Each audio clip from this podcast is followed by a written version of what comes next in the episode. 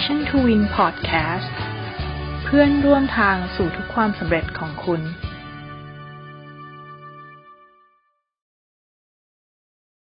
โอเคค่ะงั้น 10 โมงแล้วเดี๋ยวขออนุญาตเริ่มเลยละกันนะคะสวัสดีนะคะสวัสดีทุกท่านเลยนะคะก็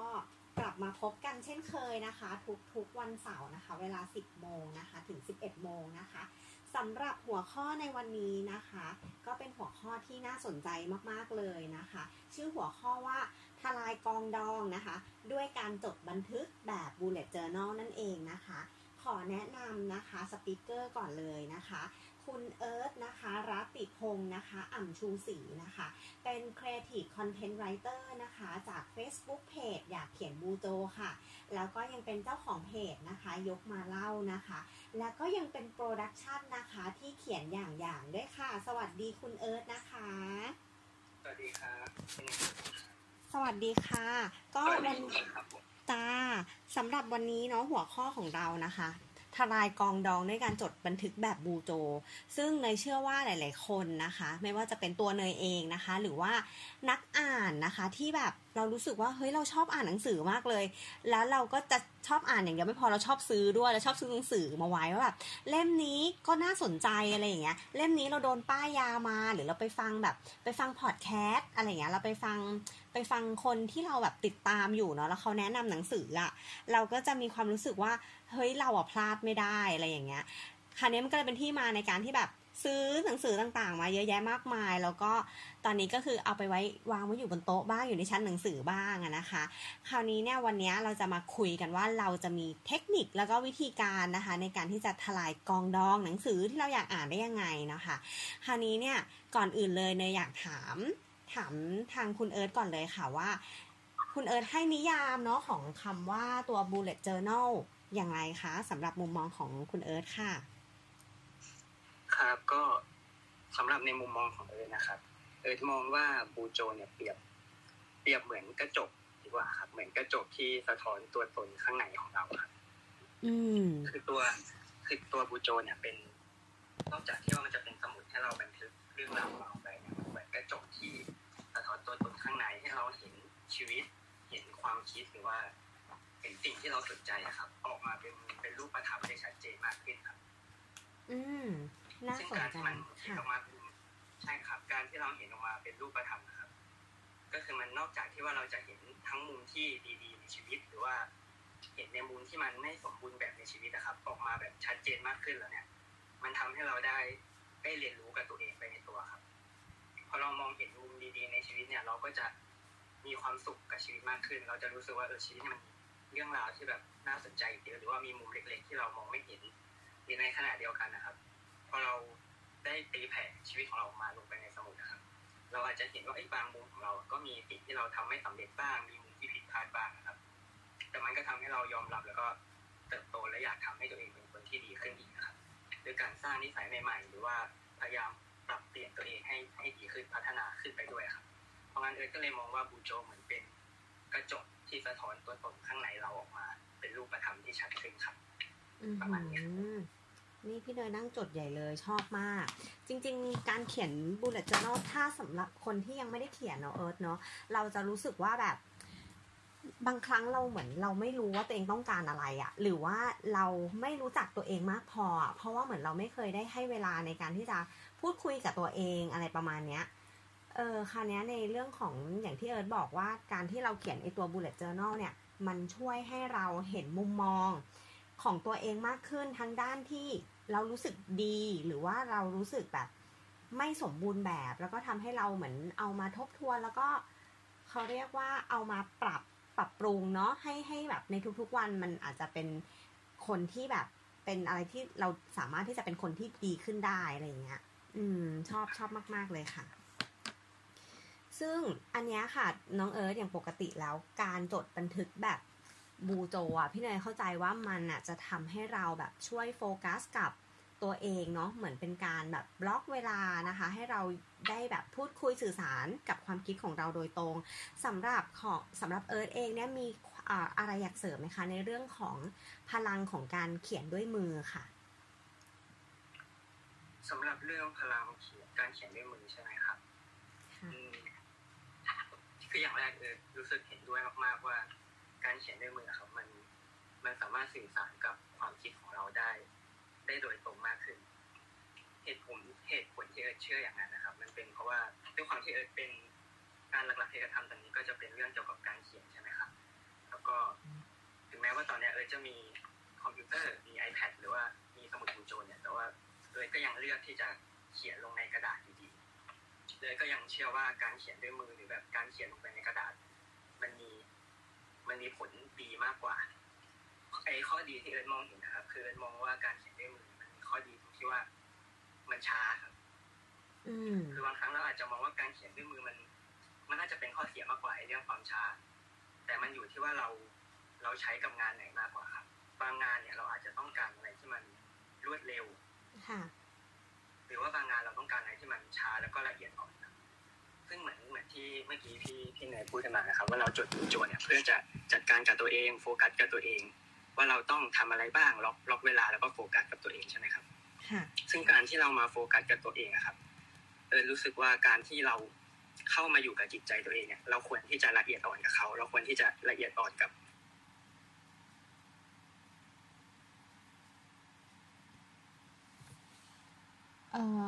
น้องเสียงหายไปครับน้อ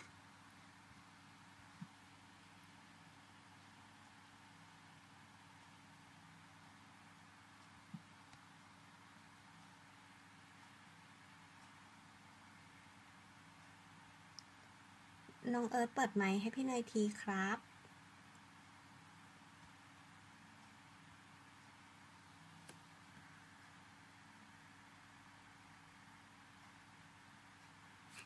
ฮัลโหลครับโอเคค่ะกลับมาแล้วค่ะ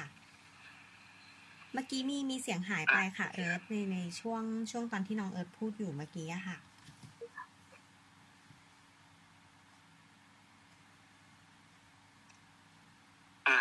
ซึ่งเอิร์ธมองว่าในเรื่องบางเรื่องครับเราก็ต้องการความช้าแล้วก็ความละเอียดอ่อนครับแล้วก็เรื่องในการที่เราจะต้องมาโฟกัสกับจิตใจครับหรือว่าโฟกัสกับสิ่งที่เราต้องทำโฟกัสกับตัวเองนะครับเอิร์ธมองว่าความช้าเนี่ยมันตอบโจทย์มากกว่าการที่เราค่อยๆเขียนค่อยๆสื่อสารสิ่งที่อยู่ในหัวสิ่งที่เราคิดสิ่งที่เรารู้สึกออกมาผ่านตัวหนังสือด้วยการใช้มือเขียนนะครับมันตอบโจทย์มากกว่าการพิมพ์ครับประมาณนี้ครับจริงค่ะเห็นด้วยเห็นด้วยกับเอิร์ธมากเพราะว่าอย่างเนยก็เป็นนะอย่างบางงานที่เรารู้สึกว่าอาจจะสมมติงานที่เราต้องเขียนคอนเทนต์หรืออะไรบางอย่างหรือว่าแบบเราจะต้องพิมพ์งานอะไรบางอย่างส่งหรือเขียนแบบโปรเจกต์อะไรอย่างเงี้ยเราก็จะใช้แบบคอมพิวเตอร์เนาะเราจะใช้ iPad อะไรของเราอะไรอย่างเงี้ยแต่ถ้าในเรื่องบางเรื่องอย่างที่เอิร์ธบอกเลยว่าที่มันเป็นเรื่องที่มันละเอียดอ่อนหรือว่ามันเป็นเรื่องที่เราต้องพยายามแบบเข้าใจแล้วก็แบบช้าอย่างที่เอิร์ธบอกคือมันต้องการความช้าเพราะเราต้องการจะซึมเข้าไปเราต้องการที่จะเอาตัวเรากับสมองของเราไปจดจ่ออยู่กับสิ่งหนึ่งอะไรอย่างเงี้ยอันเนี้ยก็คือเป็นเรื่องของพลังของการเขียนที่จะช่วยทำให้เราเนี่ยเข้าใจตัวเองได้มากขึ้นด้วยอย่างที่เอิร์ธบอกว่ามันช่วยในการเหมือนเป็นกระจกสะท้อนนะคะในการ reflection ของเราได้ดีเลยเนาะสำหรับต่อไปนะคะก็จะเป็นแบบว่าใครหลายๆคนในห้องนี้ก็อาจจะเป็นคนที่แบบชอบอ่านหนังสือแล้วก็มีแบบมีกองดองเยอะมากว่าฉันจะอ่านยังไงดีให้มันได้ครบอ่านยังไงให้ได้เยอะให้ไวนะคะหรือว่าบางท่านอาจจะไม่ได้เป็นคนที่ชอบอ่านหนังสือแต่ว่ามีแบบพวก pending task เยอะๆแบบบางทีเราก็จะเขียนแบบ to do list ของเราเนอะว่าโอเควันนี้ฉันจะทำอะไรบ้างนะคะแต่ว่ากลายเป็นว่านับวันเนี่ยไอตัว to do list ของเราเนี่ยมันเริ่มกลายเป็นpending list หรือว่าเป็นกองดองของเราว่าแบบเฮ้ยเรายังไม่ได้เคลียร์มันสักทีงานนี้เราก็ยังทำไม่เสร็จสักทีอะค่ะเอิร์ธมีวิธีการหรือว่าแนะนำการทำอะไรพวกนี้ให้มันสำเร็จได้ยังไงบ้างคะในเรื่องของการที่เรามี to do list เยอะเกินไปใช่ไหมครับแล้วก็กลายเป็นกองดองเนาะสำหรับเอิร์ธนะครับเอิร์ธมองว่าการที่เราจะแบ่ง to do list ออกเป็น2อย่างก่อนละกันครับเราจะแบ่งเป็นสิ่งที่เราต้องทำกับสิ่งที่เราอยากจะทำนะครับคือสิ่งที่เราต้องทำมันอาจจะเป็นพวกโปรเจกต์เป็นงานที่มันมีเดดไลน์แล้วก็ถ้าเราไม่ทำอาจจะเกิดผลเสียตามมากับอีกส่วนหนึ่งก็คือเป็นสิ่งที่เราอยากจะทำนะครับอาจจะเป็นความชอบความสนใจของเราในณขณะนั้น ซึ่งมันจะมีความยืดหยุ่นมากกว่าแล้วพอมันยืดหยุ่นมากเนี่ยเราก็เลยรู้สึกว่าจะทำเมื่อไหร่ก็ได้ค่อยทำก็ได้แล้วก็อาจจะไม่ได้โฟกัสกับเขาจริงๆครับเพราะงั้นก่อนที่เราจะมาลิสต์ว่าเราจะต้องทำอะไรบ้างหรือเราอยากจะทำอะไรครับลงไปในสมุดบูโจใช่ไหมครับค่ะเราจะถอยออกมาก่อนสเต็ปหนึ่งแล้วก็หันมาคุยกับตัวเองก่อนครับหันมาคุยกับตัวเองก่อนว่าเราอยากทำสิ่งไหนกันแน่หรือเราอยากทำอะไรจริงๆกันแน่ครับเพราะการที่เราอยากทำอะไรเต็มไปหมดเนี่ยมันอาจจะ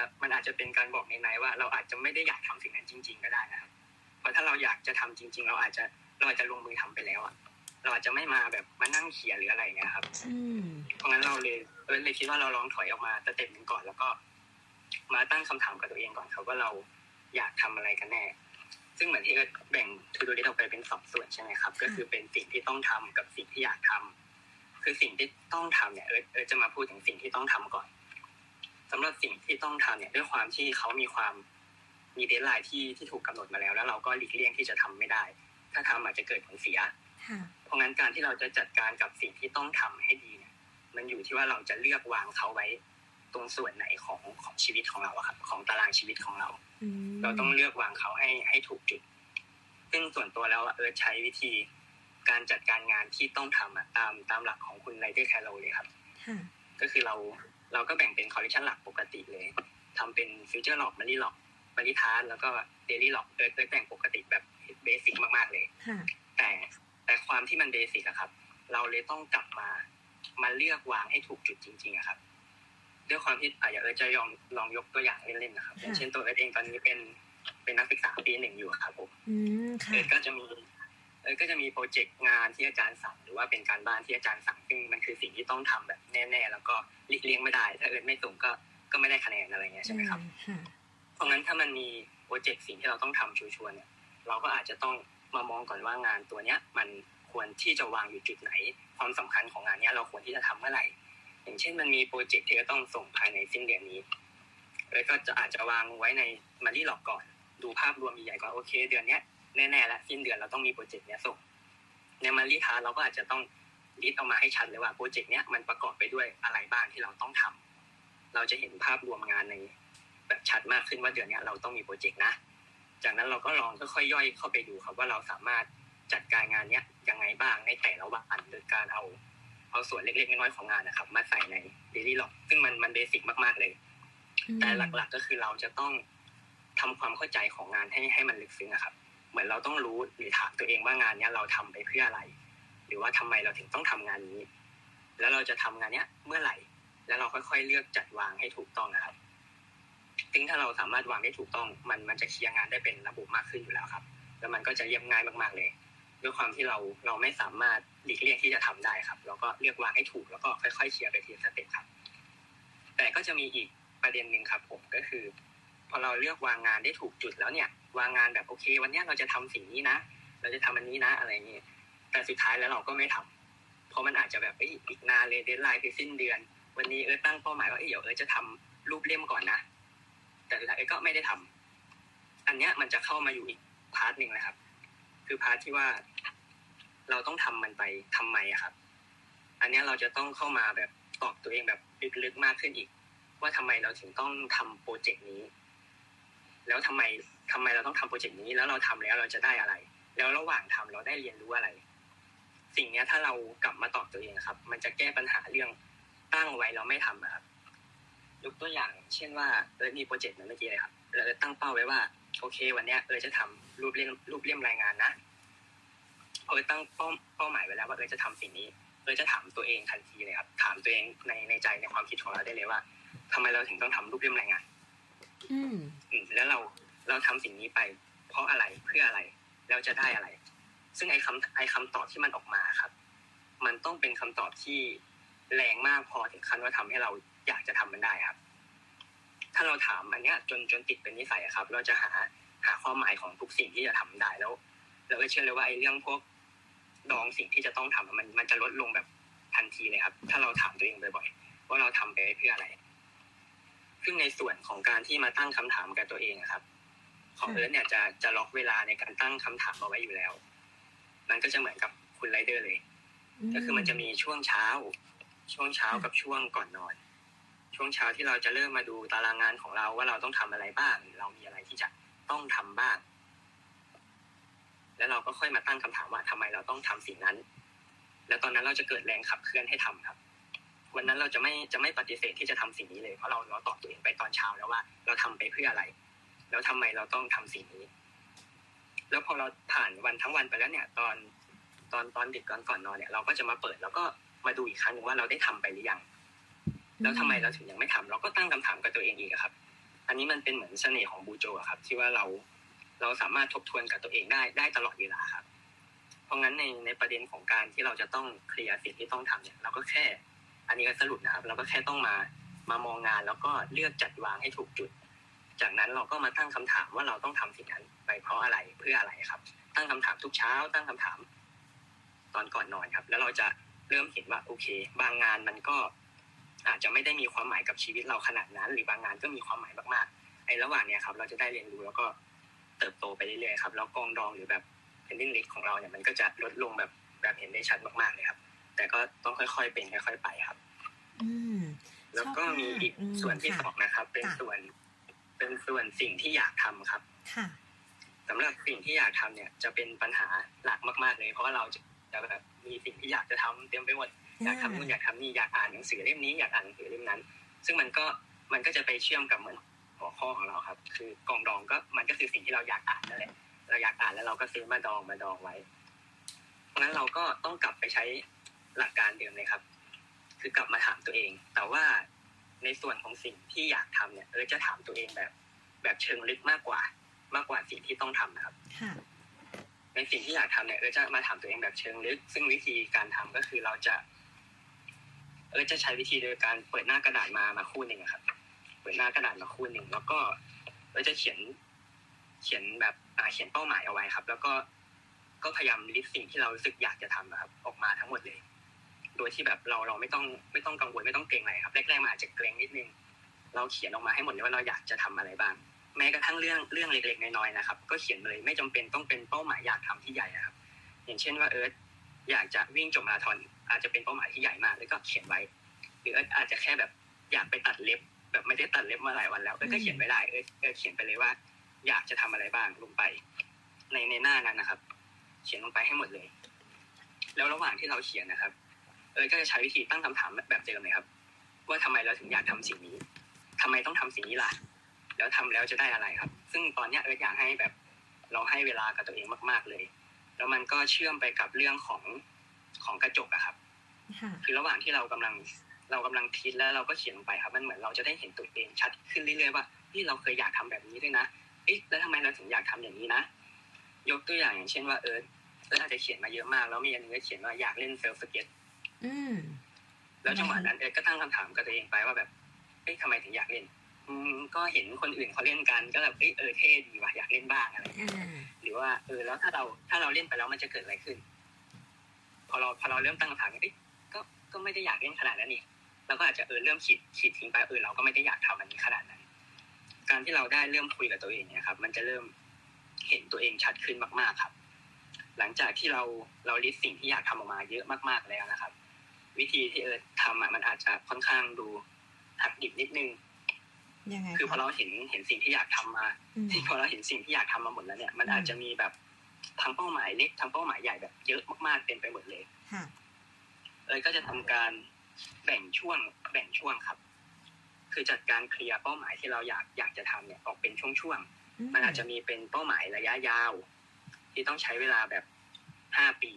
หรือแบบเป็นปีอะครับเขียนไว้แล้วก็เป้าหมายที่เป็นแค่ระยะเวลาแบบหลักเดือนที่เราก็สามารถทำได้แล้วก็เป้าหมายที่แบบในวันนี้อะครับยกตัวอย่างนะครับพอเขียนลิสต์สิ่งที่อยากทำออกมาอาจจะมีวิ่งมาราธอนเล่นเซิร์ฟสเก็ตแล้วก็มีตัดเล็บสมมตินะครับก็จะเห็นว่าตัดเล็บอะสามารถอยากทำการตัดเล็บก็สามารถทำได้เลยวันนี้ก็เอาสิ่งที่อยากตัดเล็บเนี่ยไปใส่ในวันนี้เลยครับเป็นความอยากณวันนี้ที่สามารถเคลียร์ได้เลยแล้วก็อย่างเช่นเรื่องเซลล์เกตอาจจะแบบใส่ไว้เป็นหลักเดือนต้องแบบไปเตรียมการหาซื้ออะไรก่อนแล้วแบบจะต้องซื้อที่ไหนก็ไปใส่ไว้ หรือว่าถ้าเป็นวิ่งมาราธอนอาจจะต้องต้องใช้เวลาฝึกซ้อมเยอะมันเป็นเป้าหมายระยะไกลมากๆแต่มันคือความอยากที่เรารู้สึกว่าอยากแล้วซึ่งจังหวะนั้นนะครับเราตอนที่เราเขียนมาเยอะเราทำการคุยกับตัวเองเคลียร์กับตัวเองเรียบร้อยแล้วจนได้สิ่งที่อยากมากๆจริงๆแล้วครับเอามาใส่ในนี้ครับให้เห็นภาพชัดขึ้นว่าไอ้สิ่งที่เราอยากจะทำมันสามารถเคลียร์ได้เร็วหรือช้าแค่ไหนครับพอหลังจากที่เราเอามาเคลียร์ตัวเองเห็นชัดแล้วว่าอ๋อไอ้ความอยากของเราเนี่ยมันสามารถเคลียร์ได้เลยนะบางอย่างเราก็ทำได้เลยนะบางอย่างก็ต้องใช้เวลานะพอตอนนี้ครับเราจะโฟกัสเป้าหมายได้ชัดขึ้นแล้วไอ้สิ่งที่มันเป็นเป้าหมายที่อยากทำในระยะเวลาใกล้ๆอ่ะหรือจะเอาไปใส่ในทาร์กในเดลี่หรอกเลยว่าเราจะทำสิ่งนั้นเลยทันทีเลยครับหลังจากที่เราเคลียร์กับตัวเองมาแล้วก็คืออย่างเช่นตัดเล็บก็จะใส่ไปเลยวันนี้จะตัดเล็บเลยจะตัดเล็บไปเลยแล้วด้วยความที่เราเคลียร์ตัวเองมาแบบสุดๆแล้วครับมันจะไม่มีข้ออ้างที่จะไม่ทำเลยครับเพราะเราคุยกับตัวเองมาแบบสุดๆแล้วส่วนเป้าหมายในการเล่นเซิร์ฟสเก็ตหรือเป้าหมายในการวิ่งมาราธอนมันเป็นเป้าหมายที่ค่อนข้างจะไกลขึ้นไปอีกแล้วถ้าคุยกับตัวเองว่าอยากทำแล้วจริงๆจะสร้างคัสตอมล็อกให้เขาเลยครับเรายกหน้าหนึ่งให้เขาไปเลยว่าเราจะลุยกับคนนี้จริงๆเราจะลุยกับเป้าหมายนี้จริงๆไปเลยแล้วเราก็ค่อยๆมาเคลียร์มาจัดวางที่สิ่งที่จะทำเหมือนเดิมครับเพราะงั้นโดยรวมจากที่แบบจากประสบการณ์ที่ลองใช้มานะครับพอสามารถเคลียร์กับตัวเองได้ว่าอยากจะทำอะไรบ้างแล้วก็รู้ว่าไอ้สิ่งที่อยากทำเนี่ยมันจัดการได้ในระยะเวลา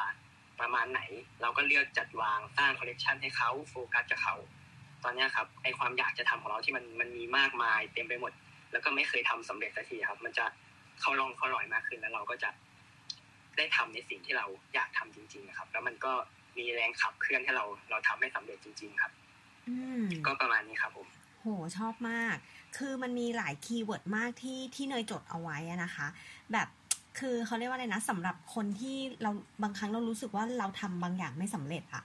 การที่เราเริ่มต้นการตั้งคำถามกับตัวเองเนาะว่าเฮ้ยเราทำสิ่งนั้นทำไมนะถ้าบางครั้งเรารู้สึกว่าเราตอบมันไม่ได้หรือจริงๆแล้วมันก็ไม่ได้สำคัญอะไรมากมันก็จะช่วยให้เราตัด1ดองไป1อันและที่แบบเอ้ยเราไม่ได้อยากทำมันแล้วอะมันไม่ได้สำคัญกับเราขนาดนั้นเราก็ตัดทิ้งไปหรืออันไหนที่แบบเราพยายามจะตั้งคำถามเพื่อหาความหมายของทุกสิ่งที่เราทำอะพี่เนยชอบประโยคนี้มากที่แบบมันทำให้เรารู้ว่าแบบเราทำอันเนี้ยไปทำไมแล้วทำไมเราถึงอยากทำอะไรอย่างเงี้ยแล้วหลังจากนั้นอะก็จะพยายามแบ่งเป้าหมายต่างๆออกมาเป็นactivity ย่อยๆเนาะซอยกิจกรรมย่อยนะคะแล้วก็มองว่าแบบในแต่ละสิ่งที่น้องอยากทำอย่างเงี้ยมันมีอะไรบ้างที่มันสามารถที่จะเป็นสิ่งที่เหมือนdo it now อะทำได้เลยอย่างเช่นการตัดเล็บอะไรอย่างเงี้ยก็คือไปลงมือทำหรือบางอันเนี่ยมันอาจจะเป็นแผนที่เป็นแผนระยะสั้นนะคะอย่างเช่นเนี่ยอยากการเล่นของเซิร์ฟสเกตแล้วก็แบบต้องไปซื้ออุปกรณ์อันนี้เป็นแผนระยะสั้นที่แบบโอเคเดี๋ยวอาทิตย์หน้าเนาะฉันจะไปลองหาข้อมูลว่าต้องซื้ออะไรบ้างซื้อที่ไหนอย่างไงนะคะหรือว่าเป็นแผนระยะยาวที่อย่างที่น้องบอกก็คือในเรื่องของแบบอยากวิ่งมาราธอนอะไรเงี้ยอาจจะเป็นแผนระยะยาวว่าโอเคในสัปดาห์นี้เราจะวิ่งซ้อมวิ่งยังไงอะไรยังไงมันก็จะทำให้เหมือนมีแรงเขาเรียกว่ามีแรงผลักเนาะมีแรงขับเคลื่อนแล้วมันเหมือนมันทำให้ชีวิตของเราอ่ะมันมีทิศทางมากขึ้นทำให้แบบสามารถที่จะเข้าใกล้เป้าหมายได้นะคะแล้วก็อีกเทคนิคนึงเลยที่แชร์มาก็คือในเรื่องของการหาเวลาทบทวนสิ่งนั้นนะคะซึ่งจะเซตไว้ทุกๆเช้ากับก่อนนอนเลยมันก็ทำให้เราเหมือนแบบ reminder ตัวเองไว้อยู่ตลอดเลยเนาะว่าแบบเฮ้ยเช้านี้วันนี้ฉันต้องทำอะไรบ้างแล้วก็ก่อนนอนก็เอามา reflect ตัวเองนะคะว่าแบบเราทำสำเร็จไหมมีอะไรที่เรายังไม่สำเร็จบ้างนะคะซึ่งเป้าหมายจริงๆแล้วอ่ะมันไม่จำเป็นจะต้องแบบใหญ่หรือแบบimpact มหาศาลแต่มันอาจจะเป็นเรื่องเล็กๆก็ได้นะคะที่ทำให้เรารู้สึกว่าเฮ้ยวันนี้เราแบบอยากทำสิ่งนี้แล้วมันก็สร้าง small win ของเราในแบบชีวิตได้นะคะอันนี้แบบพี่เนยชอบมากกับพี่เนยสงสัยอีกอันนึงอยากให้ช่วยแชร์อย่างเช่นสมมุติว่าเราจะมีแบบเวลาเราตั้งคำถามกับตัวเองอะสมมติมันเป็นเรื่องงานอย่างเงี้ยกับเรื่องเรียนอย่างเงี้ยมันอย่างเรื่องเรียนหรือเรื่องการทำงานอะมันจะมีงานที่เราไม่สามารถที่จะหลีกเลี่ยงได้เพราะว่าแบบเราโดน assignment มาว่าแบบ เฮ้ยเธอต้องไปทำสิ่งนี้นะแต่จริงๆแล้วอ่ะเราอ่ะไม่ชอบงานนี้มากๆเลยแล้วเราก็ตอบคำถามตัวเองว่าแบบเฮ้ยมันแบบมันไม่ตอบโจทย์เลยแล้วเราก็ไม่รู้เหมือนกันว่าเราทำไปทำไมเราไม่อยากทำสิ่งนี้อะไรอย่างเงี้ยมีมุมมองและวิธีคิดยังไงคะในสิ่งที่แบบสิ่งเนี้ยฉันแบบต้องทำอะไรอย่างเงี้ยเพื่อเรื่องของงานเพื่อเรื่องของแบบการเรียนอะไรอย่างเงี้ยแต่ว่าจริงๆแล้วคือไม่อยากทำเลยอ่ะอย่างเงี้ยอันนี้ในมุมของนะครับของเนี่ยจะมีมุมมองนึงที่ใช้กับตัวเองตลอดเลยไม่ว่าจะแบบจะอยากทำไม่อยากทำหรือสิ่งนั้นมันเป็นสิ่งที่แบบดูไม่เกี่ยวข้องกับเราเลยแต่เราต้องทำมันไอมุมมองเนี่ยเป็นเรื่องของการที่เรามองว่าแก่นของทุกอันนะครับมันเชื่อมกันอยู่แก่นของทุกศาสตร์นะครับมันเชื่อมกันอยู่เหมือนตัวเองอะครับไม่อันนี้ยอมรับตรงๆแล้วตอนนี้ทำงานด้านการเขียนเป็นหลักแต่ว่าสิ่งที่เรียนไม่เกี่ยวกับการเขียนเลยเรียนวิศวะแล้วใช่ครับแต่ว่าก็จะมี mindset ในเรื่องของการเชื่อมแก่นของทุกศาสตร์นะครับอย่างเช่นว่าเรียนฟิสิกส์เราจะเรียนฟิสิกส์ก็จะรู้สึกว่าเฮ้ยมันไม่เห็นจะแบบเกี่ยวอะไรกับที่เราทำอยู่เลยมันดูไม่ได้ผลักดันในทางที่เรากำลังจะเดินไปเลยแต่ถ้าเราลองมองแก่นของสิ่งนั้นให้ลึกเข้าไปอีกครับเหมือนจริงๆแล้วการที่เราเรียนฟิสิกส์เหมือนเรากำลังเรียนความจริงของธรรมชาตินะครับมันเหมือนเป็นภาษาของธรรมชาติที่กำลังจะสื่อกับเราอยู่เป็นความจริงของธรรมชาติซึ่งการที่เราจะเขียนนะครับเราก็ต้องทำความเข้าใจธรรมชาติเหมือนกันครับธรรมชาติของมนุษย์ธรรมชาติของคนที่แบบจะมีอารมณ์ร่วมกับถ้อยคำภาษาแบบไหนอะไรเงี้ยครับซึ่งจริงๆแล้วมันก็คือแก่นเดียวกันคือเรากำลังเรียนแล้วเราก็กำลังศึกษาธรรมชาติครับหรือแม้แต่อย่างเช่นอาจารย์สั่งการบ้านมา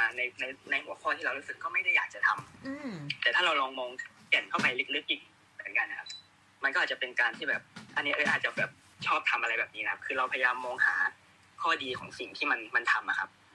เหมือนกันกับที่เราบอกไปว่าเราทำแล้วเราจะได้อะไรครับอย่างเช่นมันอาจจะมีการบ้านบางอย่างที่แบบไม่เกี่ยวข้องกับงานเขียนเหมือนกัน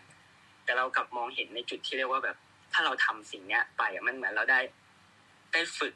ในสิ่งที่เราไม่ได้ชอบมันอาจจะดูแปลกๆนิดนึงนะครับได้ฝึกทำในสิ่งที่ไม่ชอบแล้วเราอาจจะได้เจอในมุมใหม่ๆบ้างนะครับบางครั้งเราทำแต่งานเขียนอย่างเดียวไอเดียเราอาจจะถูกตีกรอบเข้ามามากๆแต่พอลองไปทำการบ้านฟิสิกส์ที่ไม่เกี่ยวกับงานเขียนเลยก็อาจจะได้ไอเดียใหม่ๆที่แบบอยู่ๆมันก็ผุดขึ้นมาเลยครับจากการที่ได้ลองทำในสิ่งที่ไม่ชอบในงานที่ไม่ชอบซึ่งมันจะมีเรื่องราวดีๆอยู่ในนั้นอยู่แล้วครับหรือแก่นของมันมีความเชื่อมโยงกันอยู่แล้วครับเหมือนในมุมเองนะครับอย่างเช่นศาสนาพุทธอย่างเงี้ยครับถ้าเราไปศึกษาแก่นของศาสนาพุทธดีๆก็คือพระพุทธเจ้าต้องการให้เราเข้าใจความจริงของธรรมชาติครับการที่เราแบบเป็นทุกข์อยู่ทุกวันเนี่ยเป็นเพราะเราไม่เข้าใจว่ามันเป็นแบบนี้นั่นแหละเราไม่เข้าใจแล้วเราก็เลยไม่ได้ยอมรับมันเหมือนอันเนี้ยลองยกตัวอย่างเล่นๆนะครับไม่รู้ว่ามันจะเกี่ยวกับที่ในถามไหมนะก็คืออย่างเช่นแก่นของพระพุทธศาสนาครับคือเราไม่รู้เราก็เลยไม่ยอมรับเหมือนที่เราอาจจะไว้ผมยาวมาเลยเราไว้ผมยาวมาสวยแล้วมีวันนึงเราแบบดันโดนตัดผมครับโดนตัดผมแล้วก็แบบโอ๊ยหัวเกรียนเลยผมสั้นเลยเราก็ทุกข์ใจมากว่าแบบเฮ้ยผมสั้นอะไรเงี้ยอุตส่าห์ไว้มาตั้งนานเหตุผลที่เราทุกข์ครับเป็นเพราะเราไม่รู้ถ้าเกิดเรารู้ว่าจริงๆแล้วสุดท้ายนะผมมันก็จะต้องขาดไปครับไม่ช้าไม่เร็วผมมันก็ต้องขาดสุดท้ายผมทุกคนก็ต้องร่วงทุกคนก็จะต้องไม่มีผมแล้วการที่ผมมันขาดไปอย่างมันก็ต้องยาวขึ้นมาใหม่เพราะเรารับรู้ในส่วนนี้ครับเราเหมือนเราเข้าใจความจริงของธรรมชาติครับว่ามันไม่มีอะไรแบบอนิจจังครับพอเรารับรู้แก่นความจริงอันนี้ปุ๊บเราจะทุกข์น้อยลงแล้วก็อย่าก็ยาวพอเราเข้าใจความจริงข้อนี้แล้วครับเพราะงั้นทุกศาสตร์ที่เราเรียนหรือว่าทุกงานที่เราทำนะครับมันมีแก่นบางอย่างที่ทำให้เราค้นพบความจริงบางอย่างค้นพบความจริงของธรรมชาติบางอย่างหรือได้คุยกับตัวเองในมุมที่ไม่เคยคุยจากการที่เราทำในสิ่งที่ไม่ชอบครับซึ่งเรารู้สึกว่ามันคือเสน่ห์ของชีวิตของเรามากๆเลยและถ้าเรามีมุมมองหรือมี mindset แบบนี้ครับเราจะสนุกกับทุกอย่างที่เจอครับไม่ว่าจะเป็นงานที่ชอบไม่ชอบอะไรก็ตามแล้วมันจะสนุกมันจะยิ่งสนุกถ้าเรารู้สึกว่าเราไม่ชอบแล้วเราทำมันได้อะไรเงี้ยหรือเรารู้สึกสนุกเราจะรู้สึกสนุกที่พยายามหาสิ่งดีๆจากสิ่งที่เราไม่ชอบเลยแล้วพอเราหาเจอครับมันจะยิ่งรู้สึกดีด้วยอันนี้ไม่รู้ตอบพี่เนยได้ไหมนะตอบมากเลยคือดีมากมันเป็นมุมมองแบบอีกตอดหนึ่งเพราะว่าอย่างบางคนเวลาที่เราเจอไม่ชอบเขาก็จะใส่พลังลบให้กับสิ่งนั้นเยอะๆ แล้วจนทำให้แบบมันมี impact กับคนอื่นสมมติว่าอ้าวเราถ้าเราไม่ทำงานส่งอะไรอย่างเงี้ยหรือเราแบบไม่รับผิดชอบแบบไม่อยากทำอยากเทก็เทอะไรอย่างเงี้ยนึกออกปะมันอาจจะมี impact กับคนหลายๆคนที่อาจจะต้องรับงานต่อไปทำจากเราหรืออะไรอย่างเงี้ยแล้วการที่เราเหมือนใส่พลังลบแบบนี้เข้าไปอะแอคชั่นที่มันตามมามันก็คือ negative ก็คือแบบมันก็ไม่เสร็จไม่อะไรแต่ถ้าอย่างมุมมองของที่น้องแชร์มาค่ะมันคือการปรับมุมมองของตัวเองเลยเนาะว่างั้นเราลองมาสนุกกับการตามหาความน่ารักความอะไรอะความแบบข้อดีๆอะที่มันจะมีอยู่ในสิ่งนั้นที่เราไม่ชอบอะไรอย่างเงี้ยหรือการพลิกมุมมองใหม่ที่แบบจริงๆแล้วเราสามารถที่จะเอาแนวคิดบางอย่างมาเชื่อมโยงกันได้ถ้าเราแบบเฮ้ยเข้าใจมันหรือถ้าเราคิดว่าแบบยอมรับมันนะว่าจริงๆแล้วแบบชีวิตมันก็อาจจะเป็นแบบเนี้ยเราก็ต้องเจอเรื่องที่เราทั้งชอบและไม่ชอบมันไม่มีใครที่แบบดำรงชีวิตด้วยแล้วก็ทำทุกอย่างด้วยกับสิ่งที่เราชอบตลอดไปได้อะมันไม่มีใครเจอเหตุการณ์นั้นเพราะฉะนั้นเราก็ต้องเป็นแบบเหมือนเราเข้าใจชีวิตอะมันก็ทำให้เราแบบยอมรับเนาะแล้วก็มองปัญหาในอีกแง่มุมมองใหม่ที่ทำให้แบบเรามีความสุขกับการทำบางอย่างที่เราไม่ชอบได้อันนี้ถือว่าเป็นแบบความคิดที่ดีมากๆเลยค่ะเมื่อกี้ที่เอิร์ธบอกเนาะอย่างเช่นแบบตอนที่เมื่อกี้เอิร์ธแชร์ว่าแบบเอิร์ธก็จะทำเหมือนทำฟิวเจอร์หลอกเดลี่หลอกอะไรอย่างเงี้ยนะคะมันลี่หลอกไว้อะเนยอยากให้เอิร์ธลองแชร์แบบคอร์เรคชั่นอะไรพิเศษไหมคะในตัวบูโจของเอิร์ธที่นอกจากเป็นแบบมันลี่วีคลี่อะไรอย่างเงี้ยมีอะไรเสริมไหมคะคอลเลกชันพิเศษใช่ไหมครับใช่หรือว่าคอลเลกชันของน้องมีอะไรบ้างในบูโจของหนูอ่ะคือหลักๆคอลเลกชันพิเศษของเอิร์ธมันจะอยู่ตามความสนใจณขณะนั้นมากกว่าอย่างเช่นบางช่วงเอิร์ธสนใจอย่างที่บอกเอิร์ธสนใจเรื่องวิ่งมันก็จะมีคอลเลกชันพิเศษที่แบบเกี่ยวกับวิ่งโดยเฉพาะไปเลยหรือว่าในช่วงที่เอิร์ธสนใจจะมีสนใจช่วงที่เอิร์ธสนใจเล่นบาสเกตบอลนะครับมันก็จะมีเรื่องของบาสเกตบอลเข้ามาด้วยแต่หลักๆที่เอิร์ธใช้แบบแน่ๆเลยก็คือเกี่ยวกับเรื่องการอ่านครับอันนี้เอิร์ธ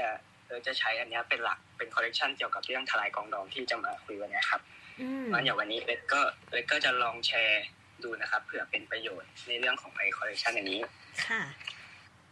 ซึ่งจริงๆแล้วแก่นหลักๆของเอิร์ธนะครับมันจะคล้ายกับที่เราแชร์ไปแล้วมากๆเลยในเรื่องที่เราจะทลายทูดูลิสต์นะครับที่เราดองเอาไว้เยอะๆว่าจะทำนะครับแก่นของมันจะมีความคล้ายกันมากครับเพราะว่ากองหนังสือที่เราดองครับมันก็คล้ายกับสิ่งที่เราอยากจะทำแล้วเราก็ดองเอาไว้ครับเพราะงั้นก่อนที่เอิร์ธจะมาเริ่มทลายกองดองใช่ไหมครับหรือก่อนที่เอิร์ธจะมาเริ่มอ่านหนังสืออย่างจริงจังแล้วก็หาแก่นของหนังสือเนี่ยเราก็จะกลับมาเคลียร์กับตัวเองเหมือนเดิมนะครับอันนี้จะเป็นก่อนที่เอิร์ธจะเริ่มคอลเลกชันทลายกองดองนะครับตอนเริ่มแรกเนี่ยเอิร์ธจะใช้วิธีการมองไปที่กองดองก่อนเลยครับว่าเรามีอะไรบ้างมีเล่มไหนบ้างแล้วก็เตรียมหน้ากระดาษหน้าหนึ่งไว้เหมือนเดิมนะครับหน้ากระดาษเอาไว้เลยว่าเรารู้สึกอยากอ่านเล่มไหนในกองที่เราดองอยู่ก็อาจจะมองไปแล้วก็เล่มนี้น่าสนใจก็เขียนเอาไว้ได้เลยครับอันนี้เราจะรีแลกซ์เหมือนเดิมเลยเราจะเขียนโดยที่แบบไม่ได้คำนึงถึงอะไรมากแต่ระหว่างที่เรามองหนังสือไปครับถ้าสมมุติว่าเรามองไปทั้งกองดองที่แบบเหมือนเช่นเรามี300เล่มแล้วเราไม่เจอเล่มที่อยากอ่านเลยทั้ง300เล่มใช่ไหมครับคิดว่าให้เราคิดถึงจังหวะที่เราซื้อเล่มนั้นมาครับจะช่วยได้ว่าทำไมเราตอนณวันที่เราตัดสินใจซื้อเล่มนั้นมามันเป็นเพราะอะไรถ้าสมมติอย่างเช่นเอิร์ธเนี้ยที่ดองเยอะๆอาจจะเป็นช่วงงานหนังสือใช่ไหมครับเหตุผลมันอาจจะดูแบบง่ายๆก็คือมันลดราคาก็เลยซื้อไว้ก่อนซึ่งถ้ามันเป็นเหตุผลอย่างนั้นอ่ะเราลองมองให้ลึกขึ้นอีกว่าเราเล่มนี้เราอยากได้อะไรจากเขาเราอยากได้อะไรจากหนังสือเล่มนี้ถ้านะเอิร์ธอันนี้คือมุมมองเอิร์ธนะครับเอิร์ธมองว่าหนังสือทุกเล่มเป็นเล่มที่ดีหมดแต่เล่มที่ดีจริงๆเลยเนี่ยมันคือเล่มที่เราสนใจครับถ้าเล่มไหนเราสนใจอ่ะเล่มนั้นจะเป็นหนังสือที่ดีขึ้นมาทันทีเลยเพราะงั้นตอนที่เรามองไปที่กองดองหรือเรากำลังลิสต์ชื่อที่เรารู้สึกอยากอ่านนะครับให้เราพยายามคิดถึงมุมนี้ไว้ครับว่าเราซื้อเล่มนี้มาเพราะอะไรแล้วปัจจุบันเรายังสนใจเรื่องนั้นอยู่ไหม ถ้าอย่างเราก็โอเคเก็บไว้ก่อนเราลองมองหาเล่มอื่นก่อนครับพอสุดท้ายแล้วเราสามารถเคลียร์ตัวเองได้แล้วว่าโอเคเราอยากอ่านเล่มไหนบ้างหรือเล่มไหนที่เรารู้สึกสนใจใช่ไหมครับค่ะจะทำหน้าที่เป็นตั้งโกลหรือตั้งเป้าหมายของเราครับขึ้นมาเพราะว่าจุดประสงค์หลักๆในการที่เราจะมาทลายกองดองก็คือกองดองมันจะทลายได้ก็ต่อเมื่อเราอ่านเขาจบเล่มใช่ไหมครับเราอ่านจบมันก็คือเคลียร์ไปหนึ่งเล่มเพราะงั้นหลักๆเนี่ยเราก็ต้องมาคุยกับตัวเองว่าเราจะอ่านเล่มไหนให้จบในหน้านี้เนี่ยเราจะเป็นการตั้งเป้าหมายครับว่าเราจะอ่านอะไรโดยเอิร์ธมีวิธีตั้งเป้าหมายเป็นขึ้นอยู่กับระยะเวลาครับมีระยะเวลาของเอิร์ธจะใช้เป็น2ช่วงก็คือแบ่งตามไตรมาสกับแบ่งเป็นเดือนด้วยความที่เราอาจจะมีความสนใจหลากหลายอาจจะเปลี่ยนหมวดการอ่านบ่อยก็อาจจะใช้เป็นเดือนนะครับว่าเดือนนี้อยากอ่านอะไรหรือถ้าเกิดเรารู้สึกไม่อยากเขียนบ่อยก็ตั้งเป็นไตรมาสได้เลยว่าในช่วง3เดือนเนี้ยเราอยากอ่านอะไรบ้างให้ลิสต์ชื่อหนังสือมาครับโดยก่อนที่เราจะลิสต์ชื่อหลักๆลงไปเนี่ยเราอยากให้มองภาพใหญ่ก่อนด้วยภาพใหญ่อาจจะเป็นระยะเวลา1ปีหรือว่าอาจจะไกลกว่านั้นอย่างเช่นของเอิร์ธก็อาจจะมองภาพใหญ่ก่อนว่าปีนึงเอิร์ธอาจอยากอ่าน60เล่มระยะอ่านปีนึงเอิร์ธอยากอ่าน60เล่มก็จะตกเดือนละ5เล่ม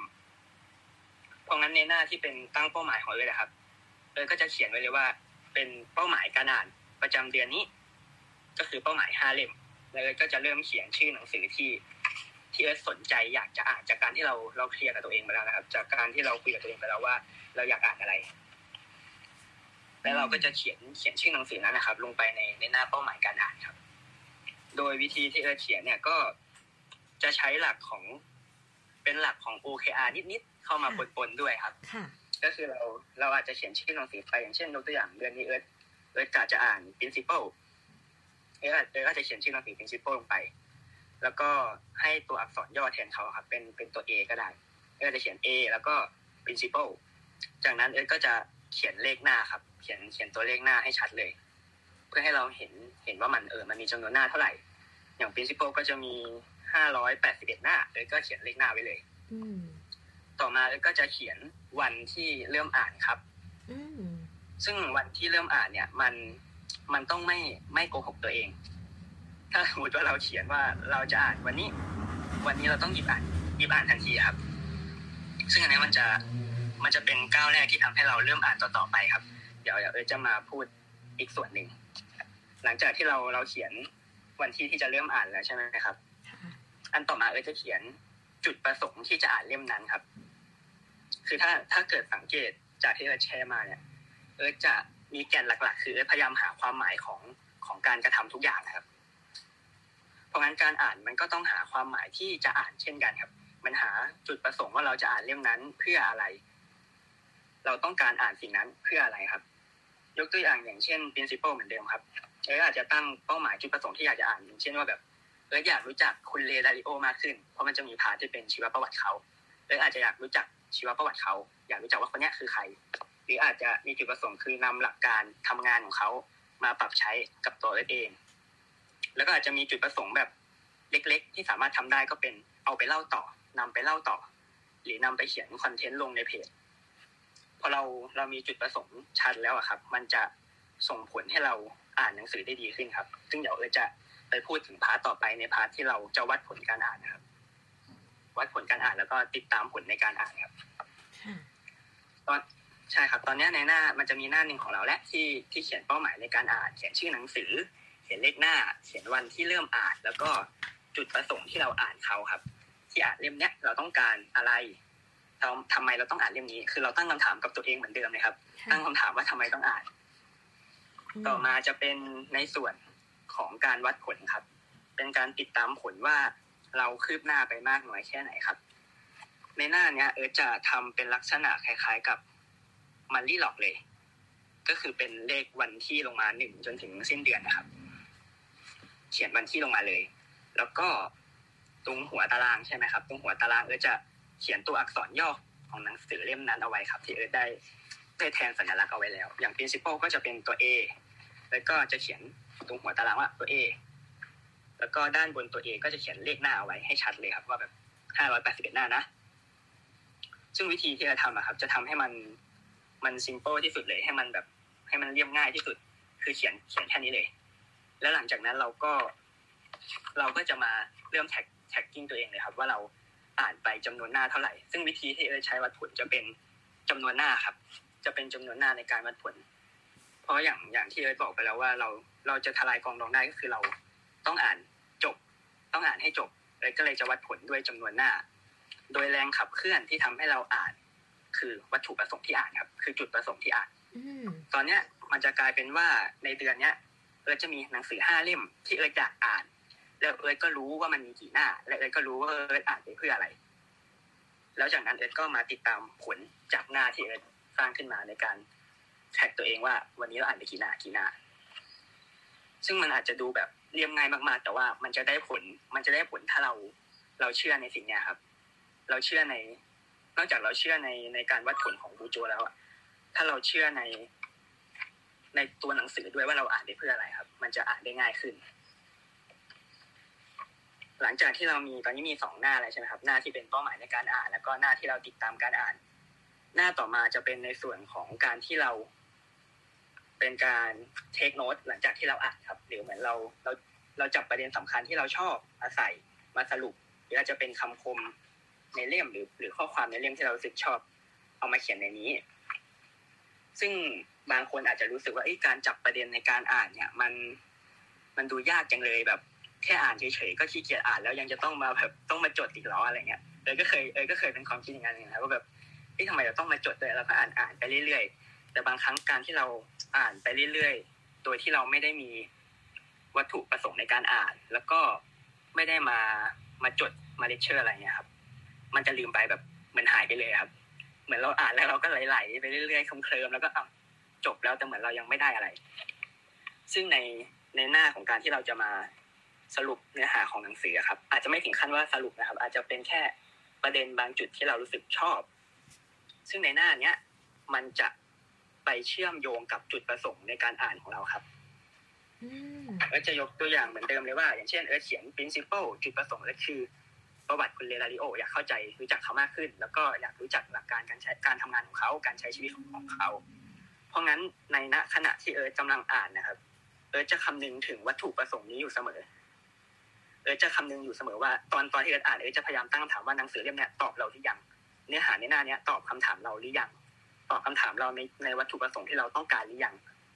แล้วเราจะโฟกัสกับการอ่านได้แบบได้ดีมากๆครับเหมือนในช่วงพาร์ทที่เป็นประวัติคุณเลลาริโออย่างเงี้ยเอิร์ธก็จะอ่านแล้วก็พยายามทำความเข้าใจไปเรื่อยๆว่าคุณเลลาริโอเขาเป็นคนยังไงนะเพราะวัตถุประสงค์เราคือสิ่งนี้เราก็จะค่อยๆทำความเข้าใจไปครับแล้วเราก็จะสามารถแอบสอบมันได้ดีมากเลยนะครับเราจะซึมซับกับเนื้อหาได้แบบได้ดีมากๆจากการที่เรารู้ว่าเราอ่านไปเพราะอะไรแล้ว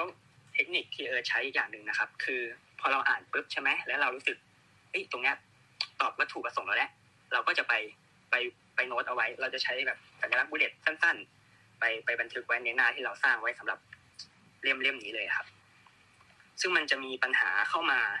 ในบางคนนะครับปัญหาที่เกิดขึ้นก็คืออย่างเช่นเราอ่านไปแล้วเราเจอเนื้อหาบางส่วนที่ตอบวัตถุประสงค์เราแล้วเราอยากบันทึกแต่แบบขี้เกียจปิดหนังสือแล้วก็มากางสมุดแล้วก็มาจดอะไรเงี้ยมันดูขัดมูดจังปิดหนังสือเปิดสมุดอะไรปิดกลางๆอย่างเงี้ยเราก็จะรู้สึกไม่ชอบซึ่งวิธีที่แนะนำก็คือให้เราอันนี้คือวิธีที่ใช้ก็คือจะถือดินสอไว้ในมือครับแล้วเวลาอ่านก็จะเอาดินสอเป็นจุดนำสายตาครับนำอ่านไปเรื่อยๆแล้วก็ระหว่างอ่านก็คิดถึงวัตถุประสงค์เหมือนเดิมคิดถึงจุดประสงค์ที่อ่านเหมือนเดิมแล้วพอเจอคำตอบหรือเจอประโยคที่ชอบก็ใช้ดินสอขีดเลยครับขีดเส้นใต้ไว้เลยแล้วก็บางครั้งแล้วเนี่ยเอาเทคนิคนี้มาจากบิลเกตครับเจ้าของ Microsoft ที่เขาจะเถียงกับหนังสือครับซึ่งเราก็ชอบทำนี้เหมือนกันพอเราอ่านมาถึงประโยคที่เราชอบหรือว่ามีคำตอบที่เราสงสัยเราก็จะขีดแล้วบางครั้งก็จะเขียนลงไปในหนังสือเลยครับใช้ดินสอเขียนไปเลยเหมือนเถียงกับเขาในนั้นเลยแล้วพอเราขีดเราเขียนอะไรลงไปในหนังสือแล้วถ้าเรามีดัชนีขั้นหน้าเลยนะครับเราก็ขั้นได้เลยแต่ถ้าคนที่ไม่มีเราก็แค่เอาดินสอไปวงเลขหน้าไว้ครับเอาดินสอไปวงเลขหน้าไว้ก่อนแล้วก็อ่านต่อไปได้เลยมันจะไม่ขัดมูดเราครับเราจะอ่านต่อไปเรื่อยๆเลยแล้วพอเราอ่านจนจบแล้วเราก็ต้องมาบันทึกว่าวันนี้เราอ่านไปกี่หน้าจังหวะนั้นนะครับเราค่อยมา มาแบบมาโน้ตอีกทีนึงว่าเราได้อะไรไปบ้างในหน้าที่เราจะสรุปหนังสือครับมันก็จะไม่ขัดระหว่างอ่านซึ่งมันก็จะทำให้เราอ่านได้ดีขึ้นมากแล้วไอ้เทคนิคไอ้การจดบันทึกครับเขาก็ยกง่ายเหมือนเดิมเลยก็คือก็จะใช้สัญลักษณ์ของสัญลักษณ์โน้ตนะครับที่เป็นขีดตรงๆธรรมดาแล้วก็เทคโน้ตได้เลยเทคโน้ตไปเลยครับแต่ด้วยความที่เหมือนตัวเองจะทำงานเป็นแบบเขียนคอนเทนต์อยู่แล้วใช่ไหมครับก็จะโฟกัสในเรื่องของการนำไปเล่าต่อด้วยเพราะงั้นระหว่างที่เทคโน้ตจะพยายามเทคโน้ตโดยคิดถึงภาพที่เอาไปเล่าให้คนอื่นฟังอีกทีนึงครับอย่างเช่นจะเทคโน้ตเรื่องประวัติคุณเรียนเรดิโอก็อาจจะต้องคิดว่าถ้าจะไปเล่าให้คุณเรียนเรดิโอเป็นใครทำอะไรทำไมต้องสนใจเขาทำไมต้องอ่านหนังสือเขาก็จะเริ่มรู้คำถามของเพื่อนและหนังสือเนี่ยมันตอบคำถามอันนี้ของเขาก็จะเทคโน้ตคำตอบกันไว้ครับเพื่อนำไปเล่าต่อซึ่งถ้าอย่างที่บอกครับถ้าเรามีจุดประสงค์ที่จะอ่านชัดนะครับการสรุปการเอามาโน้ตหรืออะไรจับใจความเนี่ยมันจะง่ายมากๆครับเพราะเราไม่จำเป็นที่จะต้องสรุปหนังสือทั้งเล่มมาครับมันไม่จำเป็นขนาดนั้นเราเหมือนแค่จับแกนที่เราเอาไปใช้ต่อได้แล้วเอามาโน้ตสั้นๆแล้วเรารู้ว่าเราอ่านไปเพื่ออะไรมันก็จะเชื่อมโยงกันเลยมันก็จะต่อเนื่องกันเลยแล้วเหมือนคอนเทนต์หลายๆอย่างที่เกิดขึ้นมาของที่เราเขียนนะครับมันก็เกิดจากการที่เรากลับมาดูโน้ตพวกนี้ครับแล้วก็ตอนโน้ตนะครับนอกจากใช้สัญลักษณ์ที่เป็นโน้ตแบบเบสิกธรรมดาแล้วก็อาจจะมีสัญลักษณ์อินสปายที่เป็นเหมือนเครื่องหมายตกใจครับไว้หน้าเนื้อหาที่เรารู้สึกว่าโอเคนำไปเล่าต่อแน่ๆหรือเป็นไอเดียธุรกิจที่เราน่าจะเอาไปใช้ต่อได้แน่ๆก็อินสปายไว้ครับก็เขียนอินสปายไว้เลยมันค่อนข้างเบสิกมากแล้วก็มีเรื่องของการจดเลขเพจหน้าไว้ครับอย่างเช่นมันจะมีในกรณีที่เอิร์ธอ่านแล้วรู้สึกแบบเถียงกับคนเขียนมากๆแล้วขีดเอาไว้ก็เถียงไว้ในหนังสือเลยก็วงเลขหน้าไว้แล้วพอตอนที่เอิร์ธกลับมาจดใช่ไหมครับก็จะเขียนเลขหน้าไว้อีกรอบหนึ่งว่าเพจ18แล้วก็เนื้อหาอะไรสักอย่างหนึ่งพอเอิร์ธกลับมาดูเอิร์ธก็จะเนื้อหาเนี้ยมันอยู่หน้านี้นะเอิร์ธก็จะกลับไปเปิดแล้วเอิร์ธก็จะเห็นที่เอิร์ธเคยเถียงกับคนเขียนไว้อะไรเงี้ยในหนังสือมันก็จะได้กลับมาทวนเนื้อหาด้วยแล้วมันอาจจะได้ไอเดียใหม่ๆหลังจากที่เรากลับมาอ่านครับแล้วหลังจากที่เราทำทุกอย่างแบบสมูทแล้วใช่ไหมครับมันจะเห็นแรกๆมันอาจจะทำได้ไม่ดีแต่ความสนุกของมันก็คือเราจะเห็นในความไม่ดีของเราเนี่ยนะครับเราจะเห็นว่าวันนี้เราไม่อ่านสักหน้าเลยหรือแบบวันนี้เราอ่านไปหน้า2หน้าเองนะซึ่งมันไม่ได้ผิดหรืออะไรเลยครับหลักๆคือเราต้องพยายามแบบถ้าตราบใดที่เรายังรู้ว่าเราอ่านไปเพื่ออะไรอ่ะการอ่านมากอ่านน้อยมันดูเป็นเรื่องรองไปเลยตราบใดที่เรารู้ว่าเราอ่านไปเพื่ออะไรแล้วเราอ่านแล้วมันตอบเราไหมอันนั้นสำคัญกว่าครับแล้วข้อดีหลังจากที่เราทำอันนี้ขึ้นมาครับนอกจากที่จะทำให้เราตั้งเป้าหมายชัดแล้วก็จับใจความได้ติดตามวัดผลได้แล้วเนี่ยสิ่งที่มันเป็นผลดีตามมาอีกอย่างนึงก็คือเราจะดองน้อยลงเลยครับพอทุกครั้งที่เราจะซื้อหนังสือใหม่ครับเราจะถามตัวเองอีกแล้วว่าเราอ่านไปทำไมหรือเราทำไมเราต้องอ่านเล่มนี้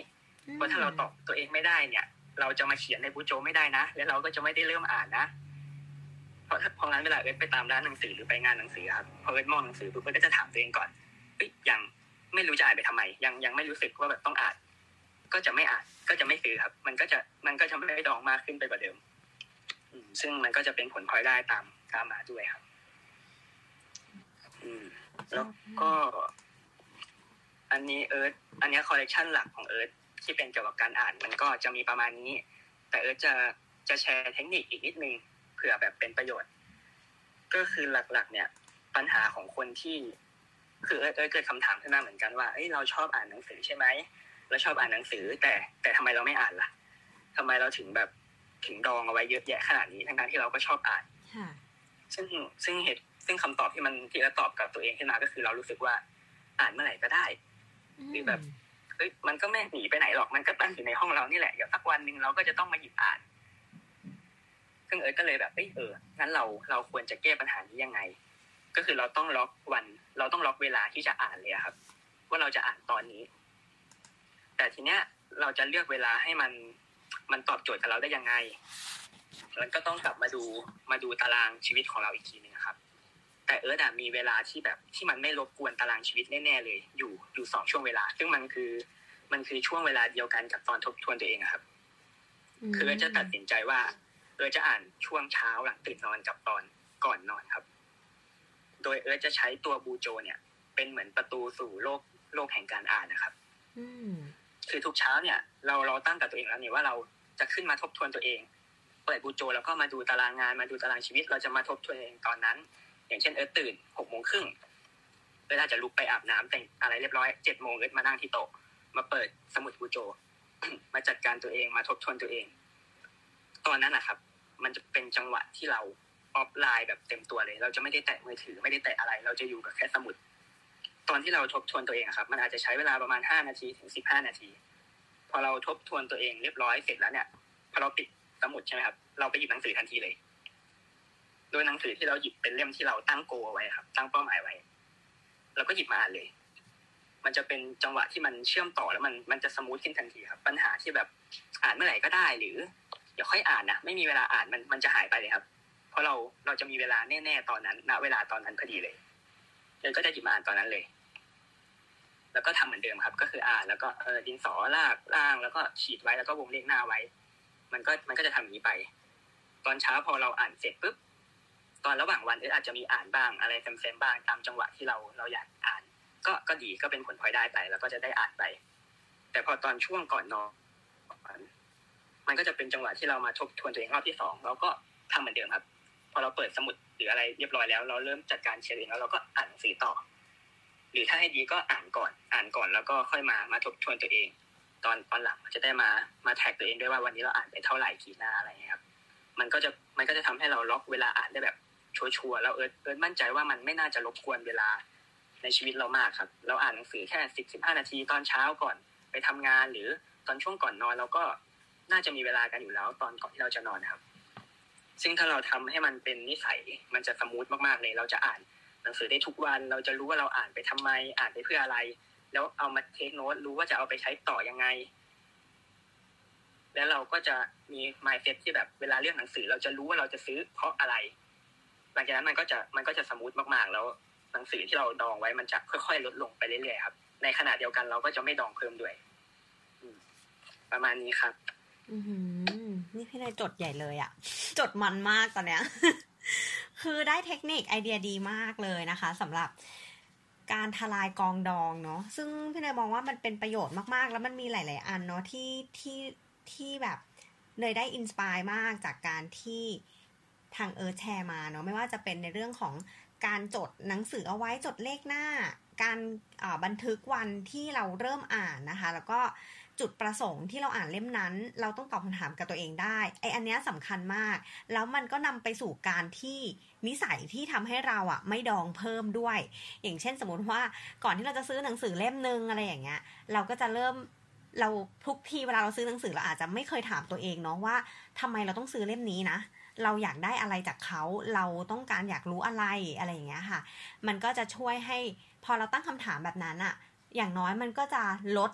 ในการซื้อหนังสือบางอย่างไปที่เรารู้สึกว่าเราไม่ได้อยากอ่านขนาดนั้นหรอกแต่ว่ามันอาจจะด้วยของ emotional หรือเรื่องของแบบลดราคาอ่ะของมันต้องมีอะไรอย่างเงี้ยมันอาจจะช่วยตัดตรงช่วงนั้นได้นะคะแล้วก็อีกอันนึงก็คือในเรื่องของการวัดผลเราไม่รู้หรอกว่าวันๆนึงอ่ะเราอาจจะทำอะไรมากแต่ถ้าเราไม่มีการบันทึกหรือว่าการติดตามผลน่ะเราจะไม่รู้ progress ของตัวเองเลยนะคะและอีกอย่างนึงอ่ะการวัดผลน่ะก็ถือว่าเป็นแรงขับเคลื่อนเนาะให้เราแบบมุ่งหน้าไปแล้วก็แบบอยากรู้สึกว่าเฮ้ยมันมีกำลังใจมากขึ้นในเรื่องของการอ่านนะคะชวนมองให้แบบเราเห็นในเรื่องของกลับมารีเฟล็กตัวเองนะคะแล้วก็กลับมาตั้งคำถามกับตัวเองบ่อยๆนะคะการมองภาพว่าโอเคในปีนึงอ่ะฉันอยากอ่านหนังสือกี่เล่มเนาะแล้วเราก็พยายามหาหนังสือที่เรามีอยู่แล้วที่บ้านอย่างเงี้ยเราก็มาดูมาลิสต์ดูสมมติว่าที่บ้านมีหนังสือ300เล่มเมื่อกี้อย่างที่พี่นันบอกว่ามีหนังสือ300เล่มเราอาจจะกองอี300เล่มเนี้ยเอามารวมๆกันแล้วเราก็ดูหัวข้อดูชื่อหนังสือที่เรารู้สึกว่าเฮ้ยเราเห็นแล้วเรารู้สึกสนใจมากในตอนนี้แล้วเราก็อยากหาคำตอบอยากอ่านเขาอะไรอย่างเงี้ยค่ะพอหลังจากที่เรามีหนังสือมากมายสมมติเมื่อกี้300เล่มเนาะแล้วเราก็กรองมาสัก 60เล่มในปีนี้ที่เราตั้งเป้าไว้อะไรเงี้ยค่ะแล้วเราก็มาจัดระบบระเบียบเนาะว่าโอเคเราจะอ่านมันเมื่อไหร่อะไรเงี้ยค่ะอ่านวันละกี่หน้าดีอะไรเงี้ยเราอาจจะตั้งเป้าไว้อย่างที่เอิร์ธทำเนาะซึ่งมันได้ประโยชน์มากๆเลยกับอีกอันนึงที่เนยชอบมากก็คือในเรื่องของการเทคโนดอะหลายๆครั้งที่บางครั้งเนยอ่านหนังสือเหมือนกันแล้วเนยก็รู้สึกว่าเราอ่านแล้วถ้าเราไม่ได้จดบันทึกอะมันเหมือนความรู้แล้วก็สิ่งต่างๆที่มันเป็นประโยชน์อ่ะมันถูกพับปิดไว้อ่ะมันเหมือนเราไม่ได้เอามาทบทวนหรือบางครั้งเราอ่านแล้วเราเหมือนเราจำข้อคิดประโยชน์ต่างๆที่หนังสือเคยบอกเราแล้วเราเหมือนตอนนั้นมันอินสไปร์อะไรเราบางอย่างไว้นะคะมันทำให้เราอ่ะเหมือนหลงลืมเนาะสิ่งที่มันสำคัญกับเราไปนะคะการที่เราเหมือนบันทึกนะคะความรู้แล้วก็ความแบบประโยคที่มันอินสไปร์เราอะไรเงี้ยไว้ในสมุดมันจะทำให้เราอ่ะกลับมาเมคอัพมายด์ว่าแบบเฮ้ยนี่ไงสิ่งนี้แล้วมันทำให้เราแบบสามารถที่จะทบทวนเรื่องต่างๆนะคะแล้วก็เอามาปรับใช้ได้มากขึ้นด้วยนะคะกับอีกอันนึงก็คือที่ชอบมากก็คือในเรื่องของการตอบคำถามกับตัวเองอ่ะพอเราแบบได้วัตถุประสงค์แล้วเนาะเรามีออบเจกตีฟแล้วเนาะการอ่านหนังสือเหมือนการหารีซอลเนาะว่าแล้วมันตรงกับ objective ที่เราตอนแรกเราอยากรู้ไหมอย่างเช่นอย่างที่น้องบอกว่าน้องอ่าน principle นะคะอยากรู้จักประวัติของผู้เขียนมากขึ้นคืออยากรู้เขาเป็นคนยังไงหรือว่าอยากเอาแนวคิดหลักการในการทำงานของเขามาใช้อะค่ะการพยายามหาคำตอบอะมันทำให้ก่อนอ่านเรามี objective ใช่ป่ะระหว่างอ่านเราก็มี result ไปเรื่อยๆอะไรเงี้ยอันเนี้ยชอบมากๆเลยซึ่งในส่วนตัวของเนยเองนะคะในแชร์ของเนยว่าอย่างตอนที่เนยอ่านหนังสืออ่ะเนยก็จะมีเหมือนเป็น target book list ไว้เหมือนกันซึ่งหนังสือที่บ้านมันก็ค่อนข้างเยอะแล้วก็มีกองดองไว้อยู่ประมาณนึงเนาะแล้วเราก็แบบช่วงนั้นนะคะเราสนใจในเรื่องอะไรเป็นพิเศษอะไรเงี้ยเราก็จะหยิบมาอ่านอย่างที่น้องเอิร์ธบอกเลยนะคะหลังจากนั้นเนยก็จะใช้ตัวไฮไลท์อะค่ะขีดค่าอะไรเงี้ยคือขีดแบบคือหนังสือมันจะค่อนข้างแบบไม่ได้เป็นเรียบๆอะเนาะมันก็จะแบบขีดเอาไว้ว่าแบบอันเนี้ยคือชอบเสร็จแล้วก็เหมือนมาเทคโน้ตแล้วเนยก็เป็นปัญหาเหมือนเอิร์ธเลยว่าแบบ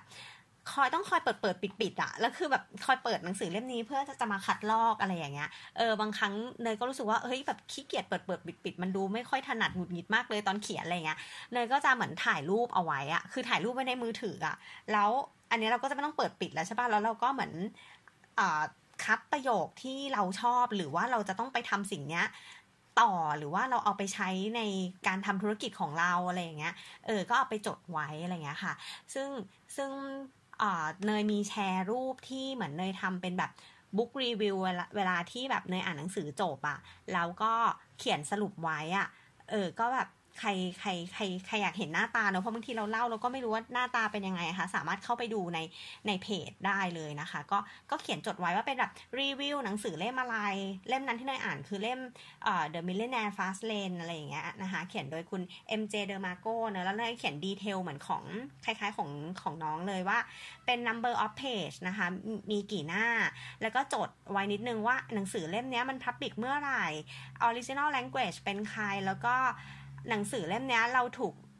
recommend by ใครคือเหมือนแบบใครแนะนำเรามาหรือทำไมเราถึงอ่านหนังสือเล่มนี้ซึ่งไอประโยคนี้พี่เนยชอบมากคิดว่าเดี๋ยวในการทำครั้งต่อไปอ่ะจะเอาไปเขียนว่าเราต้องการอะไรจากการอ่านหนังสือเล่มนี้อะไรอย่างเงี้ยอันเนี้ยมันเ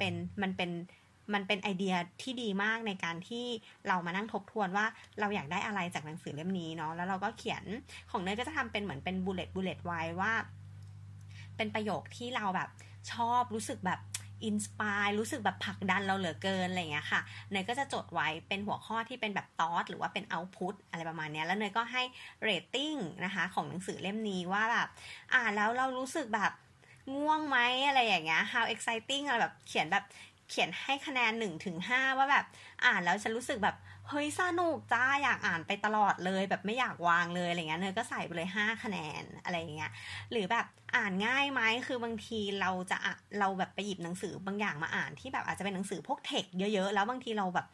เราไม่เข้าใจประโยคที่เขาอธิบายอะอะไรอย่างเงี้ยอันเนี้ยก็คือเหมือนเราให้แบบเราให้คะแนนของหนังสือนะว่าอันนี้แบบอ่านยากไปนิดนึงมันมีภาษาที่เรารู้สึกว่าเราไม่เข้าใจเยอะมากอะไรเงี้ยนะคะแล้วก็อาจจะเขียนเป็นแบบoverall rating ว่าแบบ โอเคหนังสือเล่มนี้โดยรวมภาพรวมแล้วรู้สึกเป็นยังไงอะไรอย่างเงี้ยค่ะอันนี้ก็จะเป็นอีกไอเดียนึงเนาะไว้แบบสำหรับหลายๆคนนะคะที่อยากอ่านหนังสือแล้วก็อยากจดบันทึกอะไรอย่างเงี้ยค่ะก็สามารถเอาเทคนิคของน้องเอิร์ธนะคะแล้วก็ของที่เนยแชร์เอาไปปรับใช้ได้นะคะซึ่งวันนี้เราก็คุยกันมาแบบนันนะยาวๆเลยเนอะเนอะเพลินๆเลยอ่ะ 11 โมงแล้วเพื่อนๆเพื่อนๆที่ฟังอยู่นะคะใครอยากยกมือขึ้นมาแชร์นะคะหรือว่ามีคำถามนะคะก็สามารถที่จะกดยกมือมาได้เลยนะคะเดี๋ยวเนยก็จะเชิญขึ้นมานะคะก็สำหรับระหว่างนี้เนาะก็อยากให้น้องเอิร์ธนะคะฝากผลงานนิดนึงค่ะแล้วก็สามารถที่จะติดตามเอิร์ธได้ช่องทางไหนบ้างคะครับก็ตอนนี้เอิร์ธมีทำเพจไว้อยู่2เพจนะครับถ้าเกิดสมมติว่าเพจแรกจะเป็นเพจอยากเขียนบูโจครับก็จะมีคอนเทนต์เกี่ยวกับการเขียนบูโจแล้วก็มีเป็นคอลเลคชันพิเศษต่างๆครับเอามาประยุกต์ใช้ซึ่งตัวเอิร์ธเองก็ถือว่าเพิ่งเริ่มต้นเขียนบูโจได้ไม่นานเหมือนกันเพราะงั้นเพื่อนๆที่แบบเพิ่งเริ่มเขียนก็สามารถเข้ามาติดตามเพจแล้วก็ค่อยๆพัฒนาเรียนรู้ไปพร้อมๆกันได้เลยแล้วก็ถ้าเกิดสนใจอยากติดตามผลงานส่วนตัวของเอิร์ธก็จะมีเพจยกมาเล่าครับซึ่งเราจะสรุปหนังสือรีวิวหนังสือแล้วก็จะมีเป็นคอนเทนต์เป็นประเภทคอนเทนต์พวกพัฒนาตัวเองนะครับก็สามารถติดตามได้ในเพจนั้นนะครับแล้วก็สุดท้ายก็จะเป็นอีกอย่างนึงนะครับถ้าเกิดหลังจากที่เพื่อนๆได้อ่านคอนเทนต์เอิร์ธแล้วก็รู้สึกชอบไม่ว่าจะเป็นเพจอยากเขียนบูโจหรือว่าเพจยกมาเล่าอะครับก็สามารถถ้าเกิดสนใจอยากจะลองเขียนคอนเทนต์บ้างหรือว่าเขียนขายไปบ้างนะครับตอนนี้เอิร์ธก็เป็นทีมงานอยู่ในเพจอยากเขียนอย่างนะครับของพี่อยากแต่อันนี้เอิร์ธขอเกริ่นนิดนึงว่าจริงๆแล้วจุดเริ่มต้นของทั้งเพจอยากเขียนบูโจหรือว่าเพจยกมาเล่าเองเนี่ยมันเกิดมาจากการที่เอิร์ธได้ไปเจอกับพี่อยากครับซึ่งตอนนี้พี่อย่างก็ฟังอยู่ด้วยนี่นะคะอยู่นี่นะคะอยู่ตรงโพเดียมของเราด้านล่างนี่นะคะนะครับคือพี่อย่างก็เป็นคนป้ายยาบูโจเอิร์ธมาอีกทีนึงให้เอิร์ธรู้จักบูโจแล้วก็ได้เริ่มเขียนแล้วก็ได้เริ่มมีเพจนี้ครับแล้วก็เรื่องการเขียนคอนเทนต์ก็ได้ความรู้มาจากพี่อย่างเหมือนกันครับผมก็ถ้าเกิดใครสนใจเรื่องการเขียนคอนเทนต์หรือว่าเขียนขายนะครับก็สามารถ follow พี่อย่างไปได้ครับแล้วก็ลองทักไปถามดูได้นะครับเรื่องเกี่ยวกับการเขียนนะครับประมาณนี้ครับขอบคุณที่ไหนมากครับขอบคุณมากค่ะคือในขอเสริมนิดนึงเลยก็เป็นหนึ่งในนักเรียนของคุณหยางนะคะก็คือจะบอกว่าหยางเป็นคนที่ตั้งใจสอนมากแล้วก็สอนดีมากแล้วก็ใครที่แบบอยากเขียนเป็นแบบพวกคอนเทนต์แบบเป็น copywriter คอนเทนต์เขียนขายอะไรอย่างเงี้ยนะคะนี่ไปติดตามได้เลยนะคะที่เพจว่าเขียนอย่างหยางถูกไหมน้องเอิร์ธเพื่อนอ่านถูกไหมเขียนอย่างเขียนอย่างเขียนอย่างนะคะก็สามารถที่จะไปติดตามกันได้เลยนะคะอ่ะพี่นันจ๋าพี่นันยกมือขึ้นมามีอะไรอยากแชร์คะเชิญเลยค่ะโอ้ยไม่สามารถเดี๋ยววันนี้พี่นันจะไปทลายกองดองแล้วใช่ไหมคะ300เล่มโอ้โห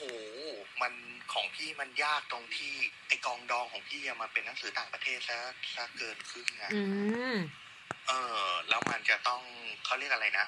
คือหนังสือถามว่าทำไมของพี่มันเยอะมากขนาดนี้คือพี่เป็นคนอ่านหนังสือเสร็จแล้วคราวนี้เนี่ยคือหนังสือที่พี่อ่านแต่ละเล่มพี่จะมีเขียนเหมือนกับว่ามี question ต่อยอดอ่ะนึกออกใช่ไหมพอเรามี question ต่อยอดเสร็จแล้วปุ๊บอะพอเวลาเราไปพวกร้านหนังสือหรือไปตามงานหนังสือเนี่ยแล้วพอเราเหลือบไปเห็นไอ้สิ่งที่เราแบบเฮ้ยอันนี้มันเกี่ยวกับที่เราแบบตั้งคำถามไว้นี่นานึกออกไหมมันก็จะกลายเป็นว่าหนังสือพวกนี้มันเป็นเหมือนรีเสิร์ชของพี่อะไปเรื่อยๆเรื่อยๆเรื่อยๆเพราะฉะนั้นคือแบบอย่างแรกเลยคือมันจะไม่มีจุดจบเลยว่าเฮ้ยฉันจะหยุดหนังสือแค่ถึงตรงไหนอะไรอย่างเงี้ยไม่ใช่แล้วก็อีกอันนึงที่พี่แบบโอ้ต้องนับถือน้องจริงๆว่าแบบน้องเขาจดด้วยว่าน้องเขาอ่านแบบอย่างเลยก็เป็นใช่ไหมที่ว่าอ่านแล้วก็แบบจะจดเลขหน้าอะไรว่าแบบเนี้ยจดอ่านถึงไหนแล้วอะไรอย่างเงี้ยแต่คือของพี่อะพี่ไม่ได้จดแต่พี่ตัดตรงนี้ทิ้งไปแต่ว่าพี่เวลาพี่วัดนะครับพี่จะเอาลักษณะของการสรุปมาเป็นตัววัดว่าอันเนี้ยพี่ได้อ่านและพี่จบกับมันได้แล้วพ ราะว่าถ้าอ่านแล้วเราเข้าใจแล้วเราสรุปมันออกมาได้อ่ะพี่ถือว่าเราประสบความสำเร็จในการอ่านหนังสือเล่มนั้นแล้วนะพี่ก็จะเลยแบบไม่ได้จดเป็นเลขหน้าอะไรเงี้ยเอาไว้เพราะว่ามันเขาเรียกพอเราสรุปออกมาแล้วเราจะไม่สนเลขหน้าแล้วเท่านั้นเองแต่เป็นสิ่งที่ดีนะน้องเขาแบบโอ้น้องเอิร์ธนี่แบบดีมากเลยคือใช่น้องปีหนึ่งเองนะพี่นันเก่งมากเลยเนาะแบบชื่นชมมากแล้วพี่ก็ตามดูเพจเขาเนี่ยบน Facebook อ่ะโอ้สนุกใช่คอนเทนต์ดีมันมีคอนเทนต์พ่อบ้านใจกล้าด้วยพี่นันอ่านยังไม่อันนี้อ่านไม่ได้มันมีคอนเทนต์แบบน่ารักเยอะมากนะจริงๆเพื่อนสามารถไปติดตามกดไลค์เพจได้เลยนะคะอยากเขียนบูโจเนาะหรือว่าใครสายมินิมอลนะคะก็ไปนี่เลยพี่นันเชิญเลยค่ะพี่นันใช่มินิมอลลิสต์มีไอ้วิธีเขียนอะมินิมอลแต่อุปกรณ์พี่ไม่มินิมอลนะคนนี้เขาสายอุปกรณ์นะมินิมอลโจเนาะเขาเรียกอะไรนะเริ่มจากสายอุปกรณ์มาก่อนไงเลยแบบพอทุกอย่างปลงแล้วก็เลยกลายมาเป็นเขียนแบบมินิมอลสำหรับใครนะคะที่มีคำถามเนาะอยากให้พี่นันแชร์เทคนิคหรือว่าแชร์เขาเรียกนะของแบบเขาเรียกนะไอเทมในการเขียนอะไรอย่างเงี้ยก็นี่ปรึกษาพี่นันได้นะคะคุณประภากรนั่นเองนะคะก็สำหรับวันนี้เนาะวันนี้ก็ได้เวลาอันสมควรนะคะวันนี้เราได้ความรู้แบบจัดเต็มมากเราได้ไอเดียเยอะมากนะคะก็เลยขอสรุปแค่เป็นสั้นๆละกันเนาะในเรื่องของเทคนิคการทลายกองดองนะคะด้วยการจดบันทึกแบบบูโจนะคะก็อันแรกที่น้องใช้นะคะก็คือในเรื่องของการ start with why นั่นเองนะคะการตั้งคำถามนะคะแล้วก็การหาคำตอบกับตัวเองหาความหมายของสิ่งที่เราทำนะคะก็ทำให้เราอะรู้ว่าเราทำสิ่งนั้นไปทำไมเราถึงอ่านทำไมวัตถุประสงค์ของเราอยากจะได้อะไรจากหนังสือเล่มนี้นะคะอันนี้คือเป็นเทคนิคแรกค่ะที่สำคัญมากนะคะคือการตั้งคำถามกับตัวเองแล้วก็หาคำตอบให้ได้นะคะอันที่สองนะคะก็คือเรื่องของการหาเวลาอ่านนั่นเองนะคะการที่เราอยากทำอะไรนั้นนะมันจะสำเร็จไม่ได้เลยถ้าเราไม่เริ่มลงมือทำหรือถ้าเราไม่แม้แต่จะหาเวลาลงมือทำมันสิ่งนั้นมันก็จะไม่เกิดขึ้นอันนี้มันเป็นแฟกต์มากๆเลยนะคะเขาก็มีวิธีว่าแบบโอเคเราบล็อกช่วงเวลาไว้ในช่วงเช้าของจากที่ตื่นนอนอาบน้ำทำกิจกรรมเสร็จนะคะจนถึงตอนเย็นอะไรอย่างเงี้ยค่ะก็จะบล็อกเวลาไว้ในเรื่องของการอ่านหนังสือแล้วก็ได้ทบทวนสิ่งที่เราอยากทำนะคะทั้งเป็น wish list ของเรานะคะหรือเป็นแบบ must list ที่เหมือนเราต้องทำอะไรอย่างเงี้ยค่ะการให้เวลาทบทวนเหมือนกับการส่องกระจกนะคะการ reflect ตัวเองนะคะอันนี้ก็คือเป็นอีกหนึ่งเทคนิคนะคะแล้วก็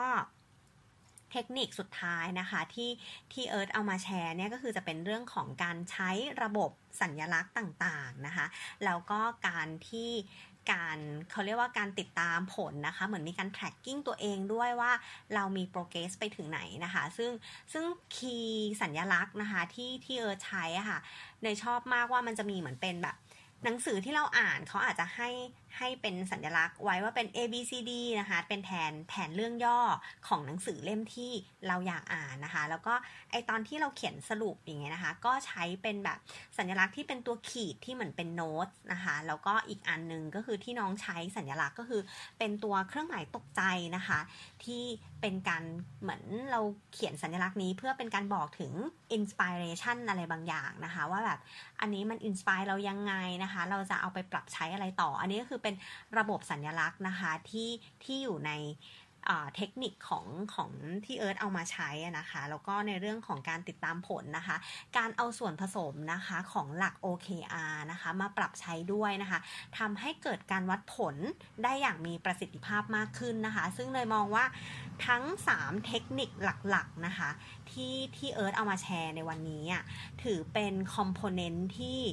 เขาเรียกว่ามันผสมผสานกันอย่างลงตัวมากเพราะว่ามันเหมือนเป็น key driver เนาะที่ทำให้กองดองนั้นมันถูกทลายลงไปนะคะสำหรับใครเนาะที่มีแบบเทคนิค ดีๆอะไรอย่างเงี้ยนะคะก็สามารถที่จะมาแชร์กับเพื่อนๆได้เลยนะคะแล้วก็น่าจะประมาณนี้นะคะสำหรับวันนี้เนาะในหัวข้อทลายกองดองนะคะด้วยการเขียน bullet journal นั่นเองนะคะน้องเอิร์ธมีอะไรอยากเสริมไหมคะก่อนที่เดี๋ยวพี่เนยจะปิดห้องค่ะก็ขอบคุณพี่เนยแล้วก็ขอบคุณผู้ฟังทุกคนมากค่ะเพราะติดเต้นมากเลยอันนี้เป็นครั้งแรกที่ขึ้นมาพูดนะครับยินดีมากค่ะแล้วก็ชื่นชมเอิร์ธมากก็ถ้ามีโอกาสก็ครับผมได้ค่ะขอบคุณมากครับขอบคุณมากเลยนะคะขอบคุณทุกท่านมากขอบคุณน้องเอิร์ธด้วยนะคะขอบคุณพี่นันด้วยนะคะขอบคุณค่ะขอบคุณค่ะเดี๋ยวแป๊บนึงขออนุญาตเดี๋ยวคืนนี้ 2 ทุ่มพอดีที่มีเปิดเซสชั่นไม่รู้ว่าจะลองถ้าเกิดใครสนใจก็ลองเข้ามาฟังดูละกันเนอะเป็นเรื่องเกี่ยวกับการที่เรียกว่ามันเป็น hack the system คือการเจาะระบบการทำงานเนาะซึ่งมันก็จะมีแบบกฎ5ข้อง่ายๆเนาะแต่เดี๋ยวเอาไว้เข้าเซสชั่นตอนกลางคืนนะครับเดี๋ยวจะมาอธิบายว่าไอ้5กฎข้อนี้คือมันมีอะไรบ้างเนาะก็ฝากไว้ด้วยนะครับกี่ทุ่มนะคะพี่นัน2 ทุ่มครับผมบนคลับเฮาส์เนี่ยแหละโอเคค่ะสามารถติดตามได้เลยนะคะกฎ5ข้อของการเจาะระบบการทำงานใช่ไหมพี่นันใช่ครับโอเคค่ะก็สามารถติดตามนะคะได้ในวันนี้เนาะตอน 20:00 น.นะคะโอเคค่ะงั้นขอบคุณทุกท่านมากเลยนะคะครับขอบคุณน้องเนยขอบคุณน้องเอิร์ธมากด้วยครับสวัสดีค่ะ